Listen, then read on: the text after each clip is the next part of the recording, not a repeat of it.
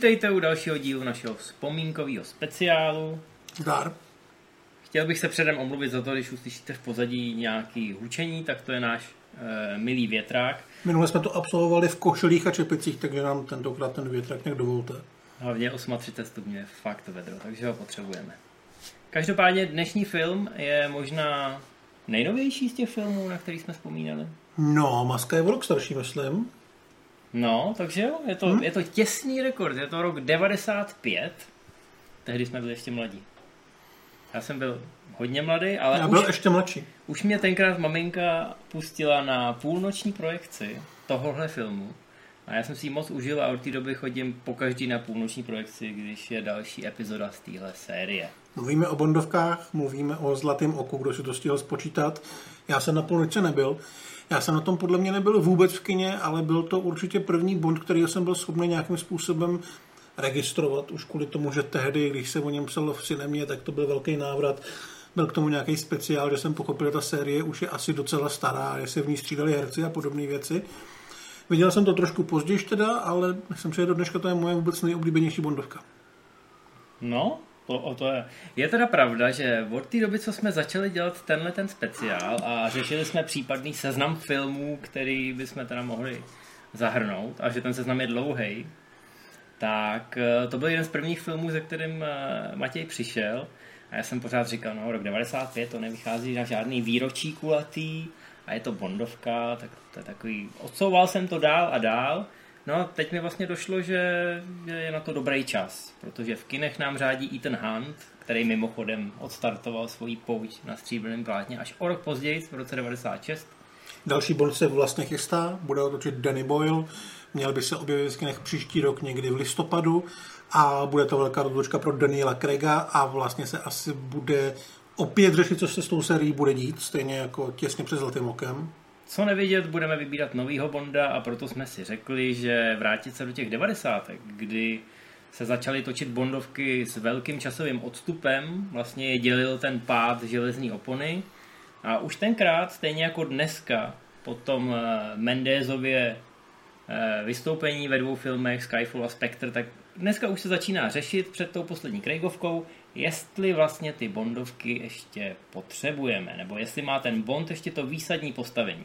Už jsme zmínili Etna Hunta, máme tady Kingsmany, který jsou takový post-bondovský. Máme tady víceméně Xandra Cage, i když No, ale- bychom byli možná rádi, kdybychom tady neměli. Každý, když se vrací, tak, tak je to spíš nezvaný návrat, ale ano, těch bondovek a bondovských filmů je tady hodně a je otázka, jestli ten James Bond, ten agent s povolením zabíjet, se ještě může nad všechny povznést a ukázat jim, jak se to dělá. No, tahle ta atmosféra panovala v 90. letech taky a podívejte se, jak to nakonec dopadlo. Zlatý oko, když se dneska podíváte do různých anket, tak je považovaný za, je určitě vždycky v tom top 10, spíš v top 5, je považovaný za jednu z nejlepších bondovek a určitě za jeden z takových jako nejzásadnějších návratů, co se týče těch slavných postav. Tady jde o to, že ten film přišel v roce 95 po šestiletý pauze. Šest let není úplně dlouhá doba, ale těhle šest let eh, bylo docela divokých a zdaleka nejenom v Hollywoodu. Bond do té doby byl takový ten jednoduchý hrdina, který bojoval proti zlu z východu nebo nějakým šíleným diktátorům nebo šíleným věcům, kteří chtěli zničit Londýn a podobné věci. A toto najednou nebylo. Najednou politická situace byla jiná, svět nebyl uh, rozdělený na zlý východ a hodný západ, sovětský svaz neexistoval a co najednou s tím? No a největší průšvih byla ta šestiletá odluka. No totiž Bond se v 80. letech dostal do takový trošku pasti, zatímco teď eh, všichni koukají, jak by toho Jamesa Bonda napodobili a Daniel Craig měl tu výsadní pozici, eh, hrál v Bondovkách, který poprvé na tržbách udělali přes miliardu dolarů.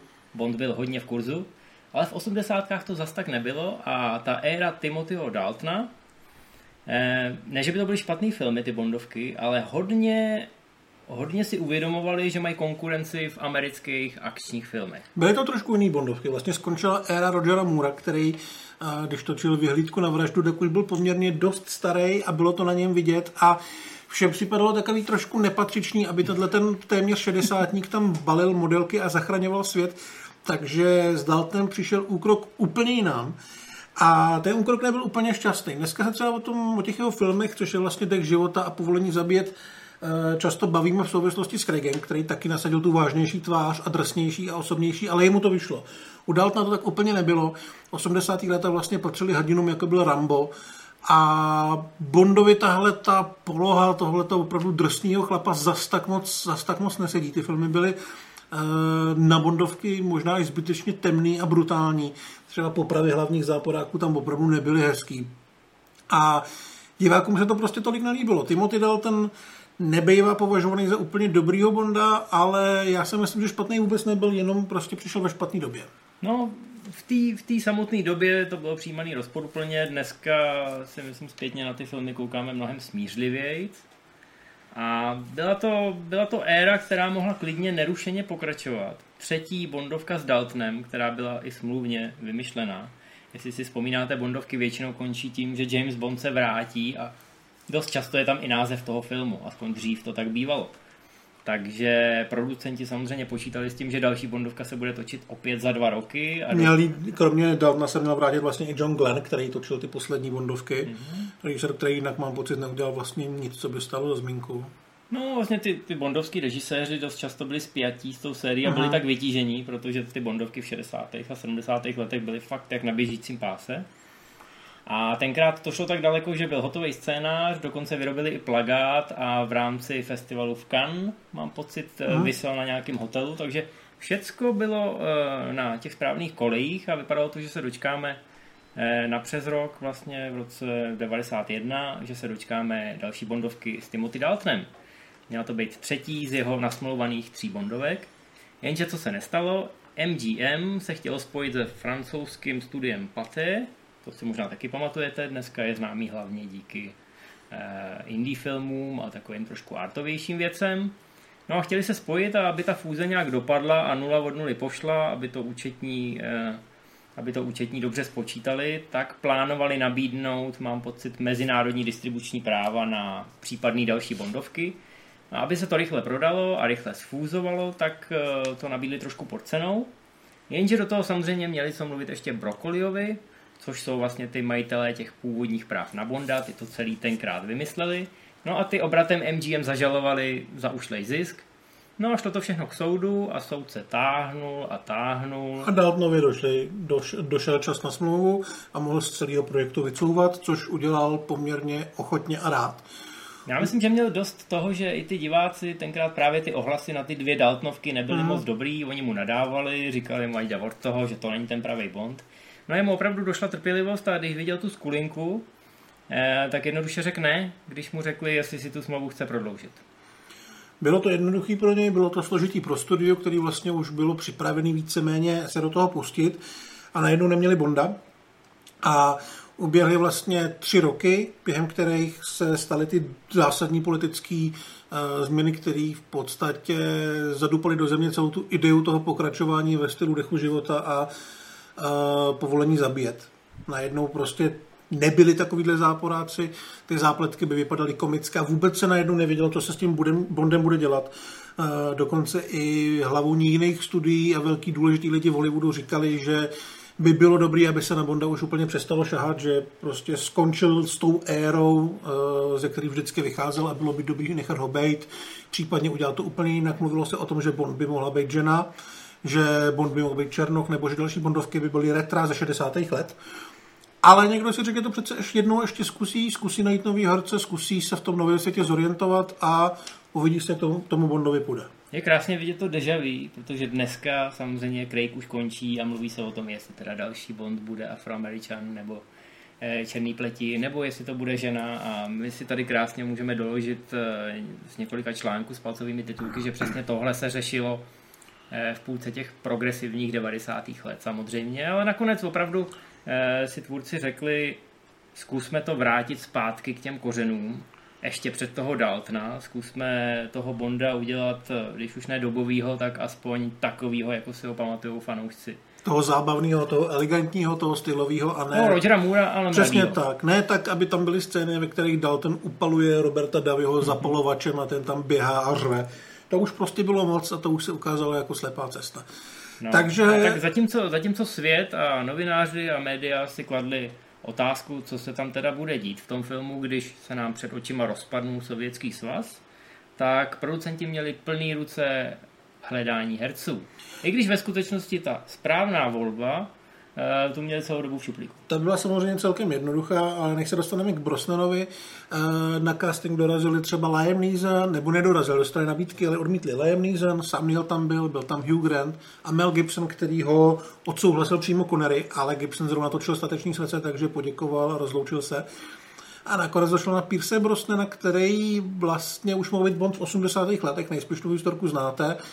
A Roger Moore skončil, hledal se Bond, Brosnan točil seriál Remington Steel, který byl vlastně zrovna ukončený, takže měl volno, ale jakmile se o něm začalo mluvit, tak si tvůrci seriálu Remington Steel řekli, že jeho slávy, kterou mají vlastně zadarmo využijou. Pomněli si, že na třetí straně smlouvy je má má ještě- obce, Přesně tak, je tam obce, takže on se musel vrátit do seriálu, který už točit nechtěl, stejně jako jeho partnerka a prostě se točilo a tvůrci Bonda měli smůlu, museli hledat někoho jiného a byl to Dalton. Ale Brosnan zaujal, takže dostal novou šanci a tentokrát už nic netočil a mohl na to kejvnout. Což je asi strašně dobře. No, Brosnan na to hrozně štvalo na přelomu těch 80. a 90. let. Dokonce existuje historka z placu eh, Mrs. Doubtfire, táta v sukni, že se tam bavil o tom s Chrisem Columbusem, který ten film točil, a Chris Columbus mu furt říkal, hele Pierce, ty, ty jsi mohl být dobrý Bond. Šťoural se v tom, ale říkal, že potom někdy v roce 94, eh, rok po premiéře Táty v sukni, kde má Brosnan teda velmi malou roli, Eh, tak Kolumbovi, Kolumbusovi někdo zavolal s MGM právě a ptal se na Brosnana, jestli teda jako ještě furt dobrý. Protože s ním právě točil, že jo. No a on ho hrozně horečně doporučoval, pak se teprve dozvěděl, že to vlastně souvisí s tím Bondem. Takže dneska dává k dobru historku, že tomu trošku možná pomohl. Tak to je od něj moc hezký. No, každopádně zavolali Brosnanovi, řekli mu, jestli by do toho teda šel a to asi nebylo dlouhý rozhodování. On teda dostal za první film asi jenom 1,2 milionu, ale u těch Bondovek je vlastně pravidlo to, že do toho jdou herci, kteří nejsou zas až tak hvězdní, ačkoliv se je teda pokoušeli oslovit. Mm. A ty prachy přichází až s dalšíma dílama a samozřejmě eh, s těma reklamama na kreditní karty, hodinky, auta a podobné věci. Já myslím, že Brosnan v tomhle tom eh, směru to využil naprosto dokonale. Některý zlí jazykové budou říkat, že z té slávy žije dodnes a svým způsobem je to trošku pravda, vidíme v něm toho Bonda. A tak on si on tehdy nemohl dělat nic jiného. Už smluvně mm. měl podstatě zakázáno hrát ve filmy, kde by nosil oblek. A mohl hrát v podstatě, myslím, že natočil filmy jako Robinson Crusoe, natočil Rozpoutané peklo, takový, který prostě tu Bondovku nepřipomínají ani trošku, protože prostě nemohl. Já vím, ale stejně si myslím, že to je... Že to byl mýtus, ale to zní sice hrozně super. Ne, je- je to netočil pravda. aféru Tomase Crowna? Tam podle mě jako vypadá velmi jako... Já jsem, já jsem se dočetl, že film, ve kterým mohl nosit oblek a dovolili mu to, byly dvě tváře lásky, protože Hej. OK, oblek berem, žánrově to je samozřejmě někde úplně Mhm. jinde, takže tam to nikoho neštvalo. Ale možná u té aféry těžko říct, možná protože to je remake, takže nebo se z toho, Jo, jo, nebo to je stejný studio, teďka bychom si vymýšleli. Mhm. Jo.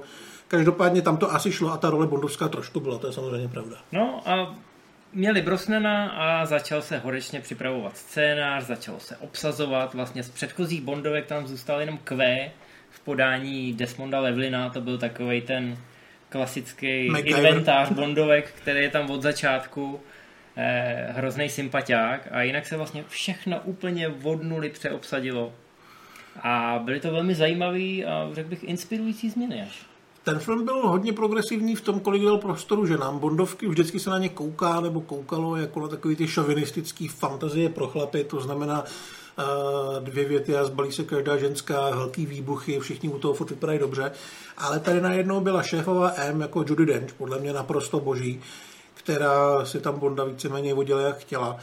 Eh, záporačka podání Famke Jansen Xenia, ona to eh, mu byla víc než důstojnou protivnicí na to, že to byla jakoby v úvozovkách žena a jakoby i Bond girl. Zvládla to krásně, to a odstartovali to kariéru úplně famózně. Určitě, no. Samozřejmě byla tam Izabela Skorupco opravdu v té roli té oběti, kterou on musí zachraňovat z těch průšvihů. Bylo to takový namíchaný, že jo. Bond to vlastně říká i v té úvodní, jedné z úvodních scén, kde je ta honička Aston Martinu a Ferrari. Tam mimochodem eh, se potkají s takovým pelotonem cyklistů zhruba v půlce té scény a toho prvního cyklistu hraje režisér filmu Martin Campbell, takový malý kamel, eh, malá trivia.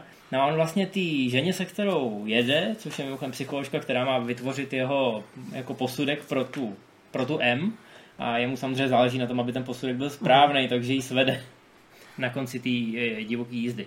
No a ta psycholožka se ho ptá, když je předjíždí ta Xenia v tom červeném Ferrari, eh, jestli se znají, co je to za ženskou. A on jí říká, že to je jako žena nového věku.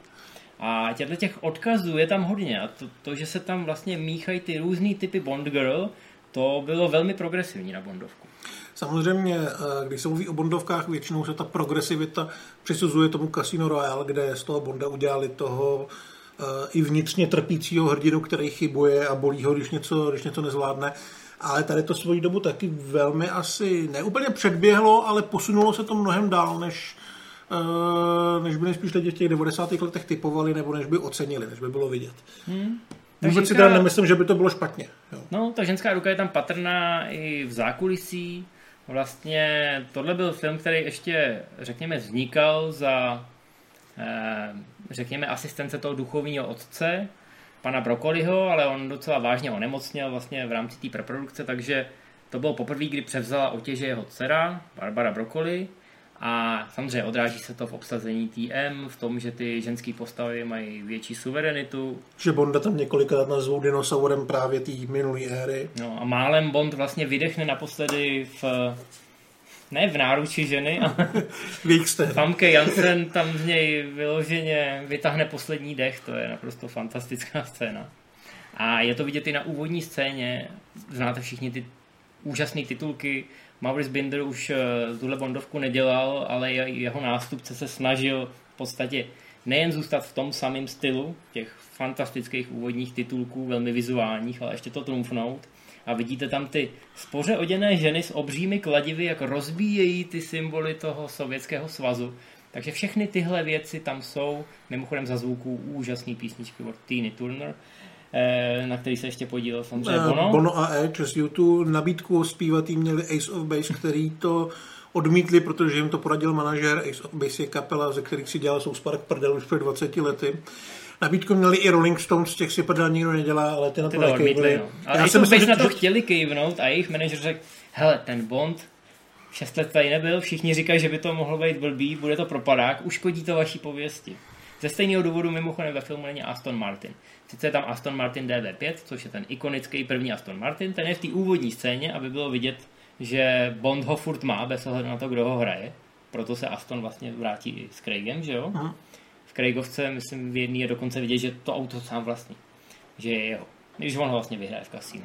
Ale Aston Martin tam, jako takový tam není. Tohle byla Bondovka, která začala spolupráci s BMW, Nebylo to úplně nejšťastnější vykročení teda, to auto je tam asi jenom pět minut, je tam úplně na konci a vybrali BMW Z3, což je takový malý kulatý roadster, který si kupovali hlavně ženský. Takže to úplně nefungovalo a to auto není ani v žádné akční scéně, protože Bavorák eh, se domluvil na té spolupráci na poslední chvíli. To auto se ještě neprodávalo, takže oni vyrobili nějakou maketu. Byl to jediný prototyp, který existoval a nesměl se mu nic stát. Proto mu ho tam přiveze vlastně nějaký ten jeho americký kamarád, že jo, o tom ty víš víc. A vlastně ho tam jenom přiveze, eh, Bond s ním někam odjede a pak už to auto nikdy neuvidíme. BMWčko si hodně napravilo reputaci, zítřek nikdy neumírá, tam, tam se naopak s tím autem děli šílené věci a i když to auto samotný není nijak zajímavý, je to velká limuzína, tak je tam jedna z nejúžasnějších automobilových honíček, co Bondovky znají. No, já bych se ještě vrátil k těm titulkům, protože o těch se dá podle mě docela hezky odrazit k tomu, jak, ta, jak to Zlatý oko vlastně si poradilo s tou situací, že nikdo nevěděl, jak bude vypadat Bondovka v těch 90. letech. A už těch, v těch eh, titulcích vlastně vidíme, že eh, ty, jak si řekl, spoře oděné ženy tam drtí ten sovětský svaz a evidentně si toho byli eh, vědomi i tvůrci, že prostě musí se s tím nějak poradit.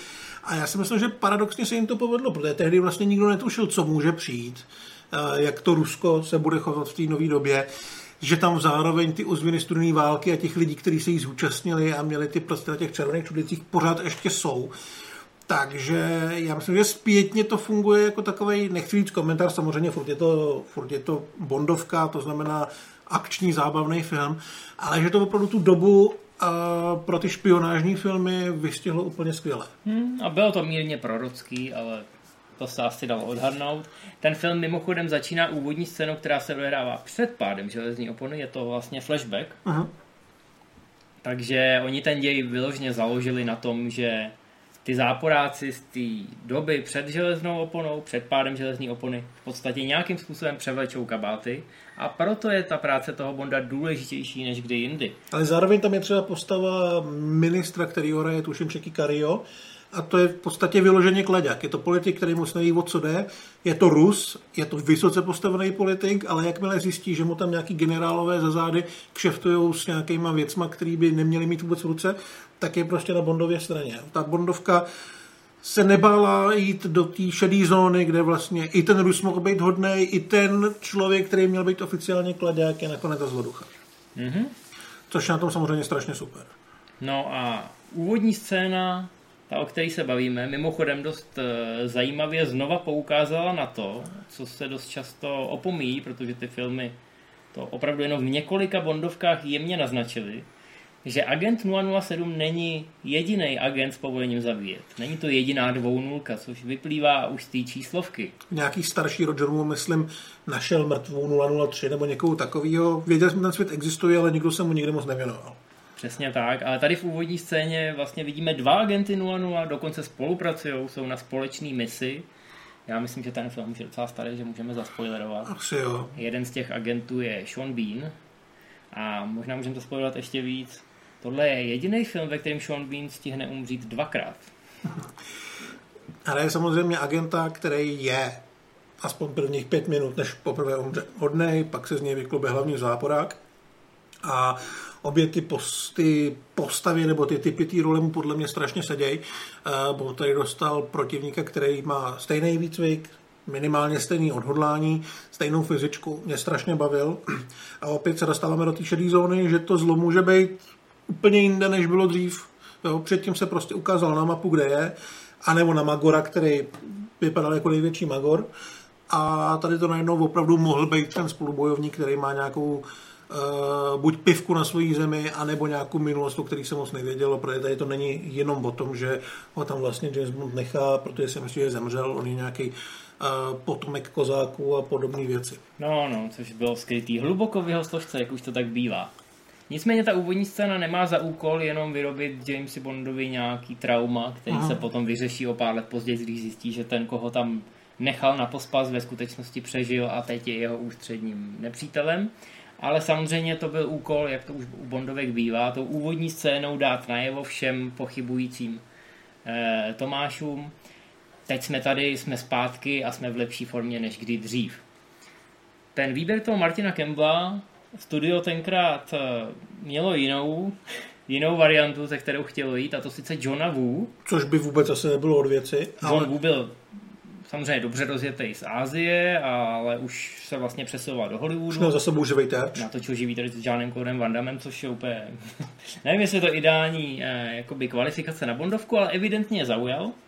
Eh, oni neměli zase tolik peněz. Eh, Zlatý oko stálo 60 milionů dolarů, což na svoji dobu byl spíš průměrný rozpočet. Evidentně i ty producenti dali trošku na ty pochybovače a nedali do toho tolik peněz, jako bylo tenkrát u blockbusterů zvykem. Pravdivě, že stáli 100 milionů. Pravdivě, že stáli 100 milionů, k těm se ještě za chviličku vrátíme. No a John Woo řekl, že je poctěn, ale že teda radši půjde točit operaci zlomený šíp. Už měl evidentně domluvený nějaký uh, lákavější nabídky. No a mezi tím, než se teda našel Martin Campbell, což byla taková divoká karta přece jenom, Novozélandian neměl za sebou nějaký vyloženě blockbuster, ale šli do toho a mezi tím měla premiéru právě nová Cameronovka s Arnoldem a to byly pravdivé lži. Pravdivé lži už jsme tady e, řešili, takže určitě víte, že je tam těch štulců a těch e, mírných podoteků na téma Jamesa Bonda relativně hodně a hlavně tam jsou naprosto fantastické akční scény. A je tam Arnold samozřejmě. No, v každém případě tvůrci Zlatého oka zjistili, že jejich scénář je prakticky totožný s tím, co natočil Cameron a že je potřeba s tím fofrem něco udělat. A nedovedu si moc představit, v čem to mohlo být stejný. Samozřejmě atomovky a teroristi z Blízkého východu, budíš, ale jinak pravý lži jsou o dost jiný film. Taky si nemyslím, že bychom najednou viděli Jamesa Bonda, jak žije na předměstí. A... Přesně tak, no, a předstírá, že prodává počítače. ale myslím, že z toho vylezlo prostě něco mnohem odvážnějšího, než uh, možná tvůrci vůbec měli ambice vytvořit.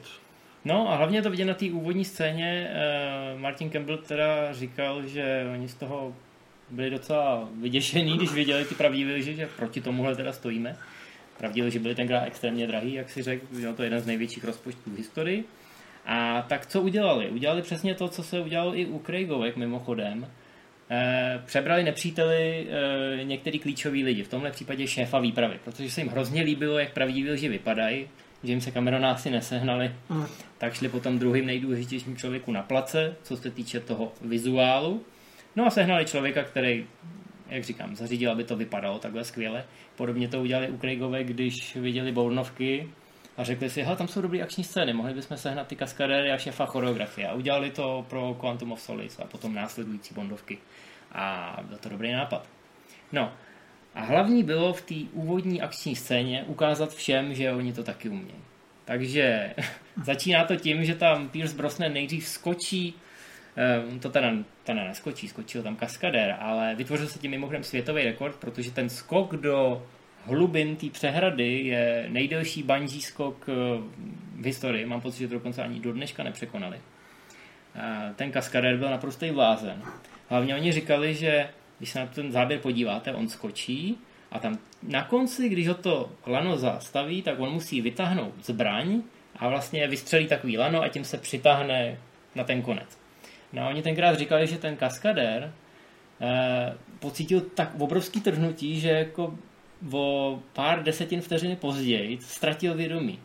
A to poslední, co udělal, protože věděl, že nechtěl, aby na něj ten Martin Campbell řval, tak říkal, za každou cenu musím stihnout aspoň naznačit to vytažení té bouchačky. To je pak je tam ten střih a dá se to krásně navázat. Hlavně by to musel dělat po druhý, kdyby to poslal. Právě, kdyby ztratil to vědomí předtím, než vytáhne tu bouchačku, tak by to musel dělat znova.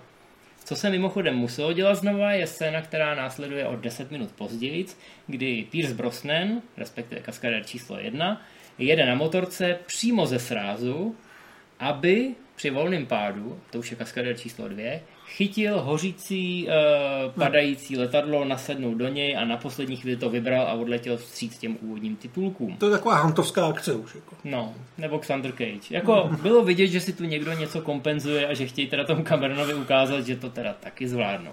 A tohle ten kaskadér mimochodem to dobíhání toho letadla dělal sedmkrát. Hezká práce. Nakonec se trefil. No a ale co se týče akční scény, je to opravdu jenom úvod. Martin Campbell za těch 60 milionů dolarů zvládnul hodně muziky. O té honičce Aston Martin versus Ferrari už jsme mluvili, to je spíš takový předkrm. Dost nejslavnější je asi honička v ulicích Petrohradu. Vlastně natáčelo se přímo v Rusku, což taky pár let zpátky by bylo naprosto nemyslitelný. A s obřím tankem eh, tam Bond projíždí ulicema a přejíždí policejní žigulíky. Já mám tu scénu strašně rád, protože mě strašně baví, jak tam furt má na sobě ten oblek. Mám pocit, že v jeden moment se dokonce upravuje tak kravatu.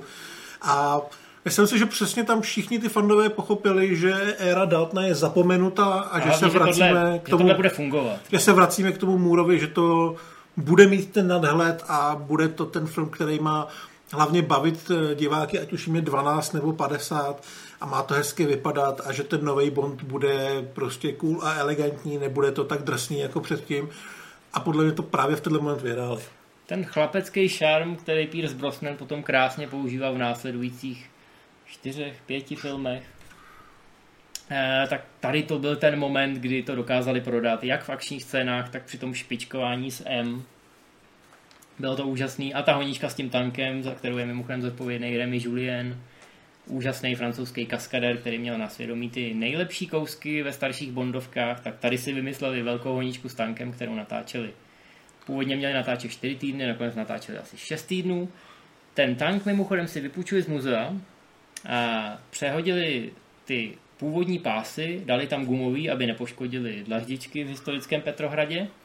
A těch eh, omezení pro tu honičku nebo těch věcí, které musel udělat, bylo víc. Tam v jedné scéně ten tank rozbije dodávku s minerálkou Perrier a Perrier byl jeden z, eh, vlastně ze sponzorů, už tenkrát fungoval ten product placement na plný obrátky, o BMW už jsme mluvili No a Perrier měl jednu jedinou eh, podmínku, že všechny ty plechovky, které tam zůstanou po tom obřím kaskaderským kousku, tak se musí sezbírat bez ohledu na to, jak moc jsou rozmašírovaný.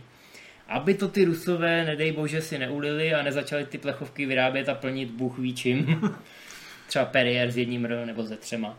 Takže to byla taková úsměvná věc. Každopádně ta honička s tím tankem, to byl další, velký, eh, další velká atrakce, další velká akční scéna. Celý to vrcholilo na takovým obřím satelitním talíři, na kterým je ta bitka, při který vlastně ten Sean Bean umře po druhý. Ten Nevím, samý jako- talíř jste mohli, mohli vidět ve filmu Losers, což je takový roky zapomenutý akční Bčko, je to v podstatě má pocit největší talíř na světě? Je to velmi populární talíř. Má, na IMDb má víc kreditů než někteří herci. No, takže vlastně po akční stránce se myslím, že je super i po letech. Ten film je nabitý a ty akční scény jsou čistý. To, jsou to opravdu perfektní kaskaderský kousky. A Všechno je tam vidět, žádný divoký střihy.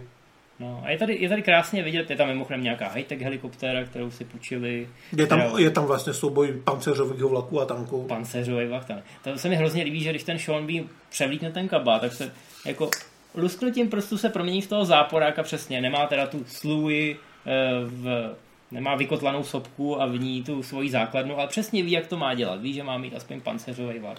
Ten je velmi ikonický. Ale teda, když mluvíš o tom Bínovi jako o západákovi, už jsme načali tu Funky Johnson, která tam je super. Myslím, že tam je výborný uh, Alan Cumming, jako takový mm-hmm. šílený ruský hacker, Ajťák, který no. má jméno podle britského cenzora ze 60. let, který nenáviděl Bondovky.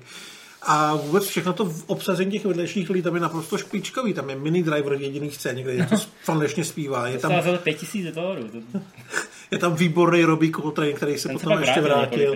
Byl tam Jodon Baker, který vlastně hraje agenta CIA a pár let zpátky hrál hlavního záporáka v dechu života, takže u těch Bondovek se na tohle úplně jako moc nehledí. A ten film je castingově podle mě absolutní špička.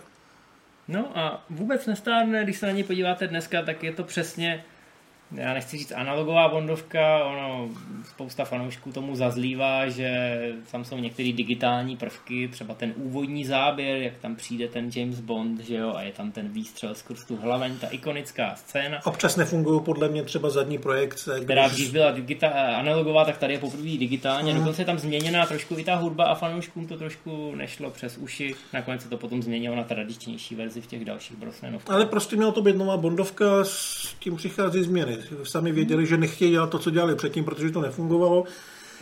Všichni se pamatujeme asi, jak moc lidi držkovali u Casino Royale, který podle mě bylo ještě mnohem zásadnější v té změně toho stylu. A myslím si, že to bylo znovu, že zavolali toho Campbella a on v sobě i na podruhý dokázal najít tu motivaci, hele, teď jsme tady pár let nebyli, ale furt to umíme a ukážeme těm lidem, že to umíme líp.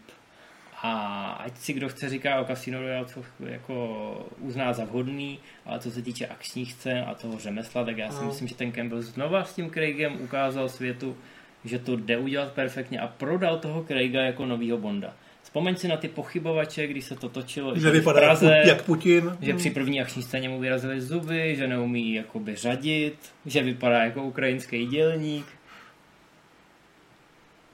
Viděli jsme první ukázku, všichni byli Hmm. natěšení, byli jsme na půlnočce a už od té úvodní eh, titulkové sekvence s perfektní písničkou Chrisa Cornella si myslím, že ty lidi věděli, že to bude fungovat. I ta úvodní scéna v tom kasínu je podle mě taková jako dokážeme to, budeme bournovštější než Bourne, no, ten parkour je tam fantastický. Už proto si myslím, Martin Campbell samozřejmě po Green Lanternovi trošku zapadnul. Eh, I když nedávno se mi docela líbil ten film eh, s Jackie Chanem, ten Foreigner, kde mimochodem obsadil do eh, jedné z velkých rolí Pierce Brosnana a Pierce Brosnan si střihnul takovou roli proti svýmu charakteru, ale velmi dobře. Já bych to tomu Campbellovi klidně na potřetí dal. Až Já se jeho bojím, natočí- že ono mu už je skoro 80, že už prostě to, že je fakt starý. No, že, že už na to nemá věk, ale je to výbor, je to logická volba, protože pokud ten nový Bond bude hledat novou tvář, a nebo se bude pokoušet zase nějakým způsobem vrátit eh, ke kořenům, nebo k takový tý, eh, k tomu lepší, tomu, tomu nadhledu, jako měl ten Brosnan, nebo ten Moore, Campbell umí oboje, takže určitě, proč ne, samozřejmě bude záviset, eh, kdo bude tomu Craigovi ve stopách. Máš nějakého favorita? Um, člověče, teď Nebo jako, aspoň teorii? jako určitě bychom tady měli zajímavý režiséry. Já teď mluvím o těch hercích. Jo, jo, já jsem teď rozuměl Kemba. No, co se týče herců, teď se samozřejmě spekulovalo o Idrisu Elbovi, je docela zábavný, před chvilkou jsme to řešili, že už v 90. řekl, mluvili o tom, jestli by to teda měl být Vždycky, mám pocit, každý černoch tu roli chce, Pav Daddy napsal, že chce hrát Bonda. Já mám pocit, tam, tam vlastně v té centrále MI6, tam byl vždycky jeden takový ten, tam byl ten Colin, asistent. Colin Salmon tam hrál. Tak. A v jeden čas byla taková rozkošná kampaň, že, teda, že by mu to konečně měli dát, když si to vysadil v té centrále. Ale tak to asi ne. Samozřejmě spousta herců, o kterých se uvažovalo v mezidobí, tak mezi tím zestárli. Mluví se o Henry Cavillovi, mluví se o Tomu Hardym, ale v podstatě podle mě každý co může aspoň trošku si říkat, že je z Anglie, takže může být třeba ze Skotska, aby, spadnul ty škatulky a vypadá, že by zvládl akční roli, tak tu nabídku dostane. No, těch variant je vždycky spousta. Vzpomeňte si před Craigem, existovaly žebříčky 50 herců, o kterých někdo někde v zákulisí řekl, že by to mohlo dopadnout. A nakonec jsme dostali Craiga, který ho znali opravdu jenom fanoušci ostrovních gangsterek, ty lidi, co viděli Layer Cake, uh-huh. ale jinak absolutně nikdo netušil, kdo to je. Všichni nadávali, že to blondiák. A nakonec... Bondovka je vlastně série minimálně v současné formě, která tu hvězdu nepotřebuje, takže až budu hledat někoho nového, tak to klidně může být, já nevím, bych si myslím třeba Charlie Cox. A ta samotná značka to utáhne. No, těch variant je spousta. Důležitý podle mě je, a to je asi důvod, proč si vybrali Boyla a proč se teď s tou novou Bondovkou eh, trošku váhá, nebo jsou hodně opatrní. Všichni teď říkají, tak ten Craig už dostal ty peníze, tak proč už netočí, jak to, kde jsou první ukázky, fotky. Já si myslím, že jsou teď velmi opatrní a velmi přemýšlí v době jako MCU a různých rozšířených vesmírů, jak to teda uchopit a jak postavit ten můstek od toho jednoho Bonda k druhému. Já jsem hodně zvědavý, co se v té poslední Bondovce stane, jestli se třeba vrátí zpátky k té myšlence, že bych těch agentů 00 mohlo být víc, a že to třeba v těch dalších filmech se budou snažit rozjet více směry a budou čekat, co se uchytí. Klidně se můžou dostat k tomu, že zůstane 007 1, ale další série budou ze 70. let.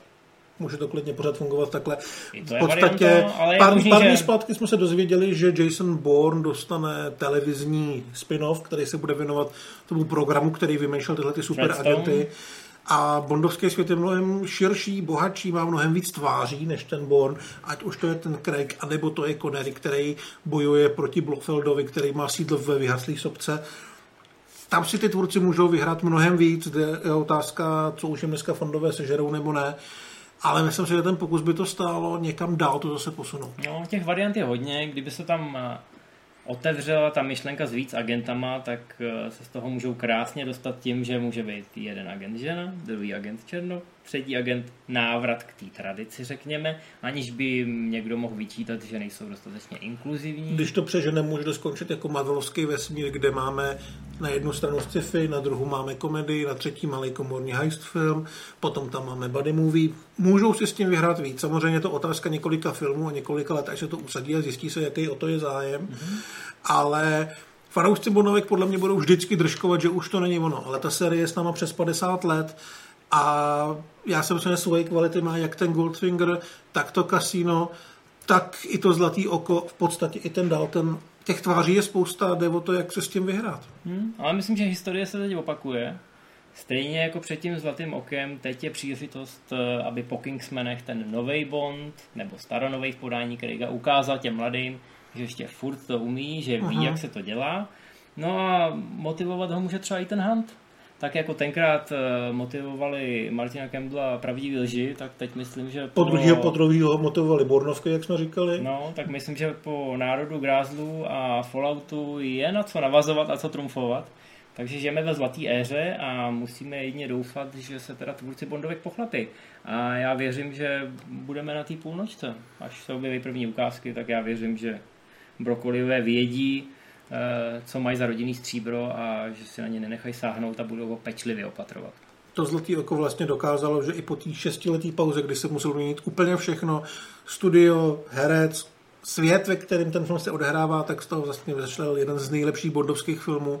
Možná to byla náhoda, ale já tomu nevěřím a myslím si, že ty lidi, kteří to dělají, tak přesně vědějí, jak ten trh funguje, co ty diváci chtějí, co teďka očekávají a že vlastně první Brosnanova mise nám ukázala, že z toho dokážou udělat opravdu zajímavý a dobrý film, takže očekávám, že něco podobného přijde teďka při loučení s Craigem, anebo potom, když se nám bude představovat ten nový Arnina. No a myslím, že na něj pořád prostor v těch, v těch kinech. My ho tam rozhodně uvítáme s otevřenou náručí. Tak, to je pro dnešek všechno. Bylo to trošku vzpomínání, trošku nahlížení do budoucnosti. A my se budeme těšit příště u nějaký další série nebo u památného filmu, který zatřásl našimi životy. Do té doby, nazdar. Ciao.